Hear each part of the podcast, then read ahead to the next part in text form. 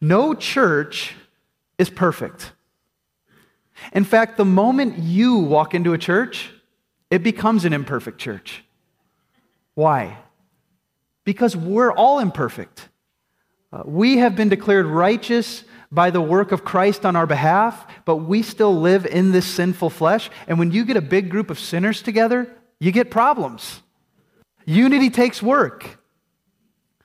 If you've been in the church long enough, you know that small church disagreements can turn into all out war. Hurtful things get said in the church.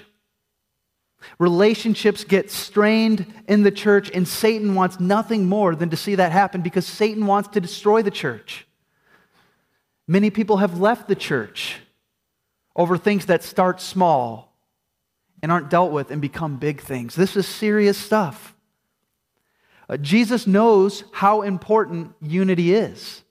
In Jesus' high priestly prayer, the prayer of John chapter 17, uh, Jesus repeatedly asks the Father for Christian unity. And he ties Christian unity to Christian testimony. He wants us to be united so that we have a testimony. Because when we lose our unity, it hurts our testimony. That's the take home message this morning. If you're taking notes, uh, there are bulletins on the seats with fill in the blanks. Feel free to use that. The take home message is this when we lose our unity, we lose our testimony. But in a world so divided, what a bright and burning light Christian unity shines to those around us. What an opportunity we have in a world so divided to be united as Christians. We want to be a, a community centered, united on the gospel of Jesus Christ. That's what we want to be. And five years in, Satan would want nothing more than to destroy Prairie Bible Church through disunity. We need to be on our guard. A little background on this verse. So uh, maybe you'll remember at the end of 1 Corinthians, in the last chapter, Paul gave five imperative commands to that community. Paul told them to be watchful, stand firm in the faith, act like men, be strong, and let all that you do be done in love. We talked about that in a message called A Call to Stand Firm. Well, again, here in the last chapter of Second Corinthians, Paul gives five more imperative commands, and they are very different but they're just as important. Let's look at what Paul says to the Corinthian church. Look at verse 11 with me. Finally, brothers, rejoice. Aim for restoration. Comfort one another. Agree with one another. Live in peace. And the God of love and peace will be with you. So rejoice, aim for restoration, comfort one another, agree with one another, and live in peace. And the God of love and peace will be with you. These are God's words for us today. And I'm going to use this phrase, gospel unity. Gospel unity. And it's really simple. What I mean by gospel unity is that we are a group of people transformed and united by the gospel. We are a group of people who've been transformed by the gospel and united around the gospel. That's what we are as a church. And what is the gospel?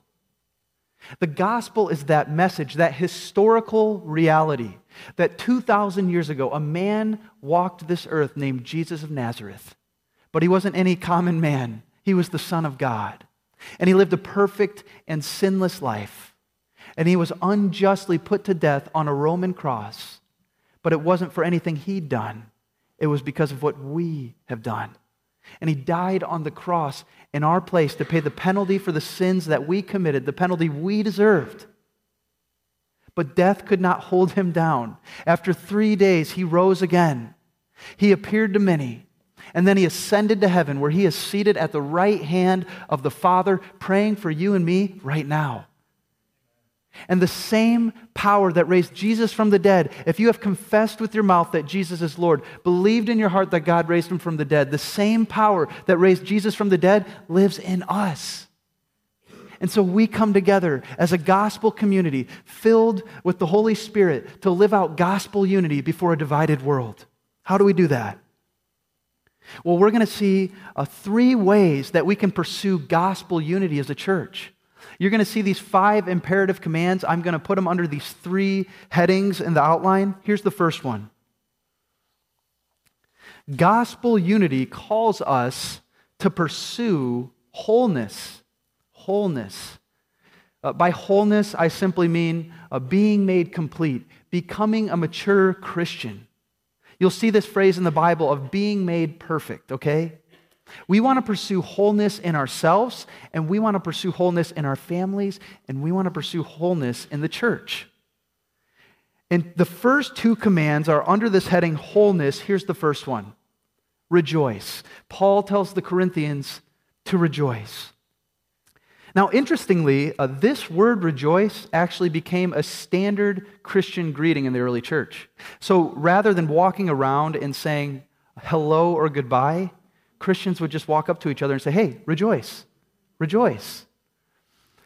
Now, how did that happen? Uh, we're not 100% sure, but it could have been because when Jesus rose from the dead, and appeared to his disciples, he greeted them with this same word. He told them to rejoice. And so this became a standard Christian greeting. And so when Paul is leaving the Corinthian church, rather than saying goodbye, he says, rejoice.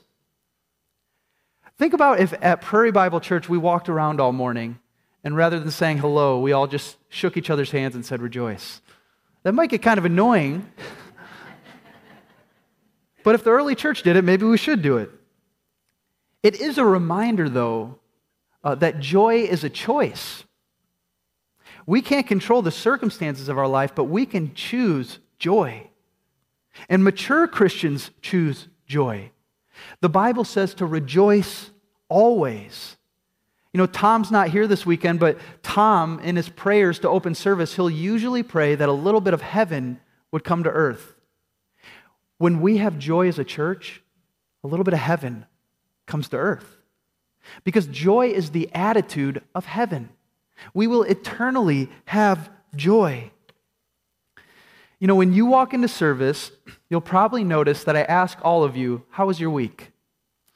And so often, uh, I can see people put their best smile on and say, It was okay, but I can tell you had a hard week. But nothing's more encouraging to your pastors than after a hard week when you choose joy. You come to church. You get out of your own head. You worship Christ. You serve others. That's what mature Christians do. They choose joy. You know, last week we had the most powerful illustration of this I can think of in Kim Jungi's testimony. Kim Jungi uh, has had a battle with pancreatic cancer, but if you've been around Kim, she's the most joyous person in the room. She was in the hospital asking doctors and nurses how she can pray for them. That is a mature Christian who is choosing joy. You know, Kim ended her testimony by saying that she doesn't even view her trial as a trial as much as she views it as a privileged circumstance. What an awesome testimony for all of us. You know, when life gets hard, that's the best time to choose joy because that is the best time to have a Christian testimony, to have joy that is not attendant on our circumstances. When we pursue wholeness, we rejoice. And we can do that because no matter what happens in this life, we have eternal life in Christ. We have the fruit of the Spirit. Let's choose joy. Amen. The second command Paul gives is aim for restoration. Aim for restoration. This simply means set things right. Okay? Set things right. Think of putting joints or bones back into place. Uh, in the Gospels, this word is used uh, to refer to mending nets. Okay, so whole Christians choose joy, but our joy isn't just, we're not just walking around acting like nothing's wrong when things are wrong and when things do need to be dealt with. No, we also set things right. Since we're at the end of this uh, study, what I did is I went back through these two letters and tried to uh, make a list of all the things that the Corinthian church needed to set right. I'm going to read it for us. Don't get discouraged by this list. Division, quarreling, factions, jealousy, strife, arrogance, sexual immorality, boasting, grievances disputes, lawsuits, drunkenness, wrong affections, and toward their founder, Paul, mistrust, a lack of support, and a lack of love. I mean, this church got a lot of things wrong. We've walked through a lot of stuff. There was a lot that needed to be set right. And that is what Paul is saying at the end of this letter. Aim for restoration, set things right, because Christians set things right. As that famous verse says, a house divided against itself cannot stand. You know, when you think about God, you know, God is a God who sets things right. God is a God who sets things right. God cares so much about setting things right that Jesus Christ left heaven, came to earth, took the form of a servant, was a man of sorrows, died on a cross. Why? To set things right. To set things right. And so, if God has a heart like that, that pursues that type of wholeness, shouldn't we? Shouldn't we pursue to set things right when there are things between us and God? Shouldn't we pursue this in our families? Shouldn't we pursue this as a church? If we only choose joy and don't choose setting things right, we miss on something. We got to choose joy and aim for restoration. Gospel unity calls us to pursue wholeness. Wholeness. Here's the second one Gospel unity calls us to pursue agreement. Agreement. Next, Paul tells the Corinthians to comfort one another. Now, in the first chapter of Second Corinthians, we talked about how Paul refers to God as the God of all comfort the God of all comfort. This is that same word there. It's that word parakaleo. This is where we get the word paraclete, right? The Holy Spirit is our comforter. And Paul just simply means uh, that we are called to comfort and encourage each other. As one famous football coach said, encouragement is the strongest form of motivation. Encouragement is the strongest form of motivation. You know, Paul knew probably better than anyone that life in the church is hard, it can be painful. And Paul knew that life in general is hard, it can be painful. You know, God never meant for you and I to go on this Christian journey alone. He never meant for us to try to do the Christian life alone. A mistake that I made early in my life is, is I tried to do it alone. And when you try to do it alone, it's just inevitable before you realize you can't do it on your own. In my 20s, for the first time, I got involved in, in, a small group, and I began to let other young men hold me accountable for how I walked with the Lord, and it changed my life. I have some great mentors here at, at Prairie Bible Church, and I have people in my life who mentor me because we weren't called to do this on our own. We need people around us who can comfort us. And as a church, we need to be scanning the room for who needs to be comforted, who needs to be encouraged, because we all need to be encouraged. We pursue agreement by comforting one another, but this, this next command, agree with one another, I want to focus here. Paul says to agree with one another. What does that mean? Well, it literally means think the same thing. Think the same thing.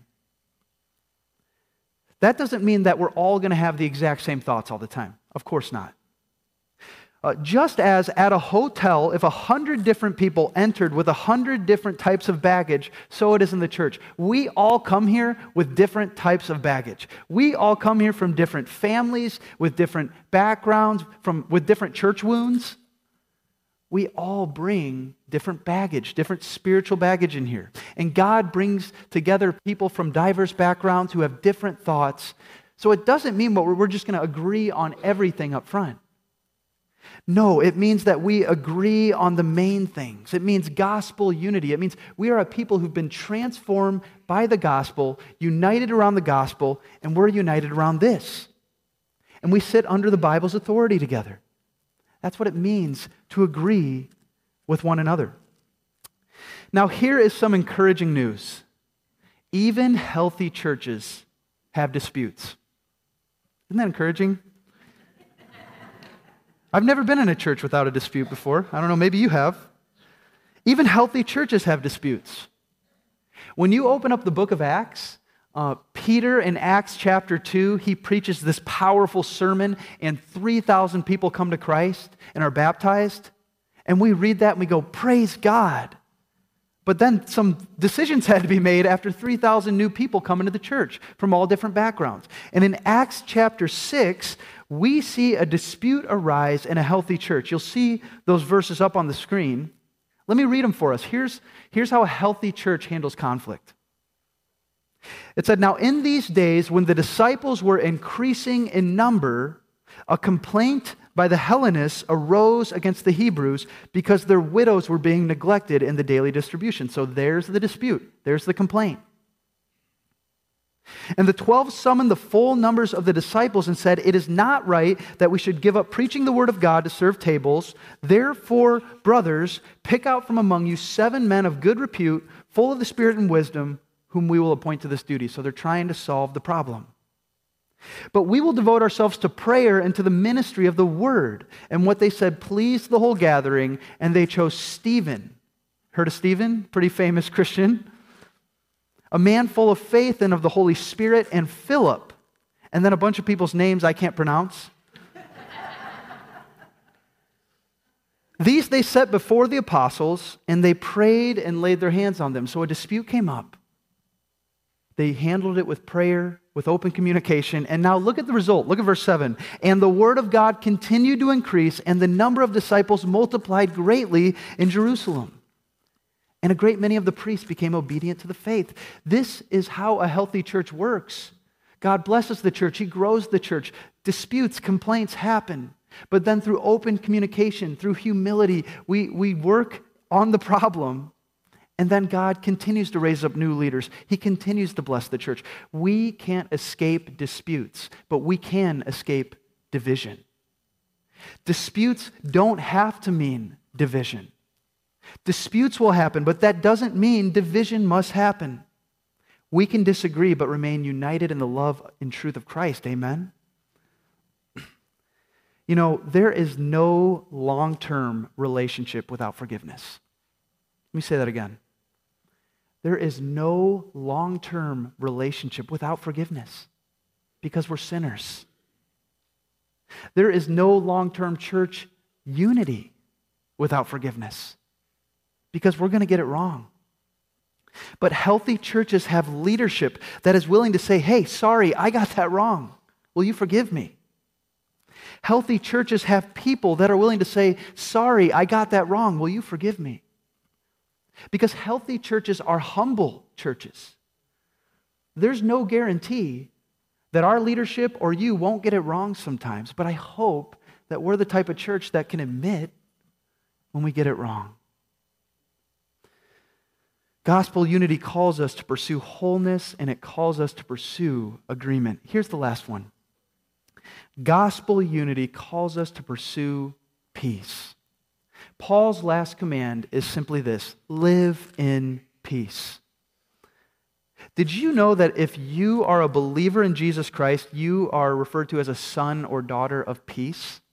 A son or daughter of peace? Peace isn't just something that happens to you one time, it, you can be characterized by peace because it's a fruit of the Spirit. We serve a God of peace. But if you've lived the Christian life long enough, uh, you know that we can only display outward peace if we have inward peace. That's why Jesus told the Pharisees, clean the inside of the cup, right? Then the outside will be clean. Outward peace results from inward peace. You know, I've noticed that there are certain Christians that just have a glow about them. Have you ever noticed that? There's certain Christians when you're with them, it's like you're with the Holy Spirit. And you leave refreshed. Uh, my wife and I, uh, there's a pastor and his wife from my hometown that they're one of my mentors. They're one of our mentors, and we recently spent a few days with them. And we left, and it was just so refreshing. Like they just lifted our spirits. The conversations would last for hours, you wouldn't want them to end. They have that glow about them. And as me and my wife were driving home, I said to her, Man, I want to be that type of Christian. When people are around me, I want them to leave refreshed. I don't want them to leave burdened. And it begs the question how do we cultivate that glow in us? How do we cultivate that? So, the Bible actually gives us some ways to cultivate that glow of the Holy Spirit. It's not a physical glow, it's just this spiritual refreshment. How do we cultivate that? Well, there's a few ways up on the screen that the Bible tells us about how to cultivate that. The first one is confession. I don't mean a confession, I guess, in like the Catholic Church. That's not what I mean. I mean con- just confessing our sins. Confessing our sins. Uh, my first small group, James 5:16 was our theme verse. And that verse said, "Confess your sins to one another and pray for each other that you may be healed." That you may be healed. We've been forgiven, cleansed by the righteousness of Christ, but sometimes we need healing because we can quench and grieve the Holy Spirit.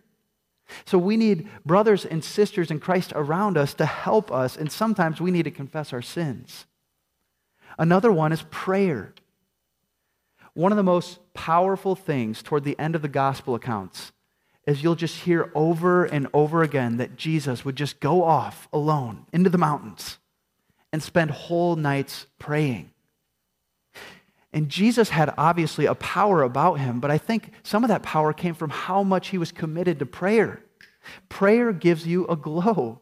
That's why we have a group of people come together on Tuesday night here at 6 p.m. We have a group of people who, for an hour, pray together. Because as Pastor Craig says, we don't want to just be people who pray, we want to be a church of prayer. Prayer will cultivate that glow of the Spirit in our church. The third one is Bible study.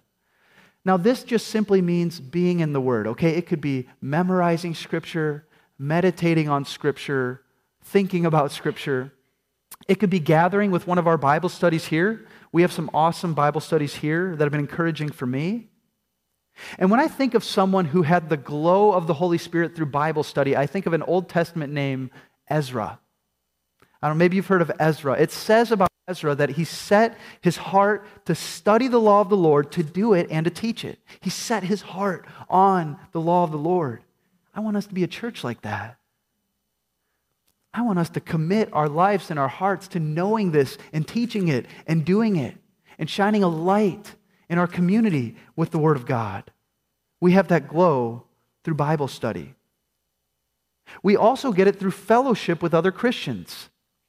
This is why the Bible says, don't forsake the assembling of the saints. Don't forget to gather together. You ever have people who come to church and when they leave after not being in church for a while, they go, I just feel better. Well, there's a reason for that. Because they've experienced that glow of the Holy Spirit. They've been with other Christians. So whether it's coming on Sunday morning or also being in a small group or just spending time with other Christians, we want to make sure we don't forsake that. And then the last two kind of go together serving others and giving back. Serving others and giving back. I have found for myself uh, that this can really help me get out of my own head. When I was uh, working in a student ministry in Arizona, I would make a, a point of trying to serve in the kids' ministry because it just got me out of my own ministry island. It made me realize there's more ministries in the church than just mine. And it's refreshing to give back. So, whether it's your time, your energy, your resources, um, listen, God will refresh you when you serve others. So, confession, prayer, Bible study, fellowship, serving others, giving back. If you do these six things, you will have the glow of the Holy Spirit in you. Let's pursue these things in our lives because it's a power, powerful testimony to those around us. Gospel unity calls us to pursue wholeness, agreement, and peace. Now, as we get ready to close, looking back at verse 11, it says, Finally, brothers, rejoice, aim for restoration, comfort one another, agree with one another, live in peace and the God of love and peace will be with you. I love how that closes. The Bible says here that the God of love and peace will be with us as a result of doing these five things. Did you get that? This is a reminder that the Christian life is not a passive life. You know, we don't just sit around as Christians, fold our hands, take a nap, and have peace. No, this is an active seeking of the peace of God. The world might think of peace as only rest, but we pursue peace by pursuing these five things among us. And because we're sinners, unity takes work, but if we can do these five imperatives, the God of love and peace will be with us. We will have gospel unity, and we will have a gospel testimony to those around us. I just want to close with this. So I was thinking about when I've experienced this in my life. So Uh, before I was at Prairie Bible Church, I was at a church in Arizona, and I was the director of students of a ministry there. And one of the first things we did is we had a vision night, okay? So we had a bunch of parents and students streaming into our building to meet me and to talk about the ministry. And as I was preparing for that night, uh, I was supposed to make copies of a handout, and I didn't make enough copies, so I had to go back and make more. And as parents were coming in, I wasn't able to meet some of them, which was a mistake for me. But the next day, a few of the leaders lit into me pretty hard over it, and I went home from work uh, that night just discouraged, dejected. I, would moved away from, from my family. I was way, I'm a Midwest kid, and I was in Arizona, and I was just discouraged by how the day had went. And I'll never forget this. One of the leaders, not one of those, but a different leader in the church, had noticed this, and he texted me and he said, Hey, man, can I take you to dinner tonight? And he took me to dinner and a really nice restaurant. And he bought me a dinner I couldn't afford. he bought me a steak. Um, and he just poured into me and encouraged me for hours. And I went home that night and I was, I was ready to fight another day. You know, I, I felt like the church was in my corner and with me. All because that one person was intentional about unity was active, not passive, about unity. He gave his time, he gave his money to encourage another brother in Christ. And it blessed the unity of that church. Now, maybe you can think of some examples like that. But I hope that we can all be like that leader in our church.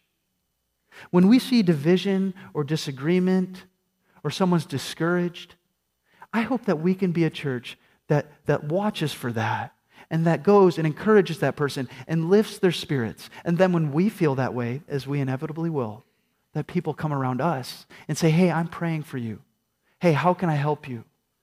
And I believe our church has been that type of church. That was something Ryan and I experienced when we came here. But let's keep being that type of church. Amen? Band, you can come up. And what do we unite around? we unite around the gospel. If you confess with your mouth that Jesus is Lord, believe in your heart that God raised him from the dead, you will be saved. If you repent and turn from your sin and turn toward Christ, you will have the Holy Spirit in you. You will become of something, a part of something greater than yourself, and your only regret will be that you didn't do it sooner. And then you'll be a part of our gospel community where we can seek unity, unity together. I'm going to be over in the prayer room if any of you needs prayer this morning.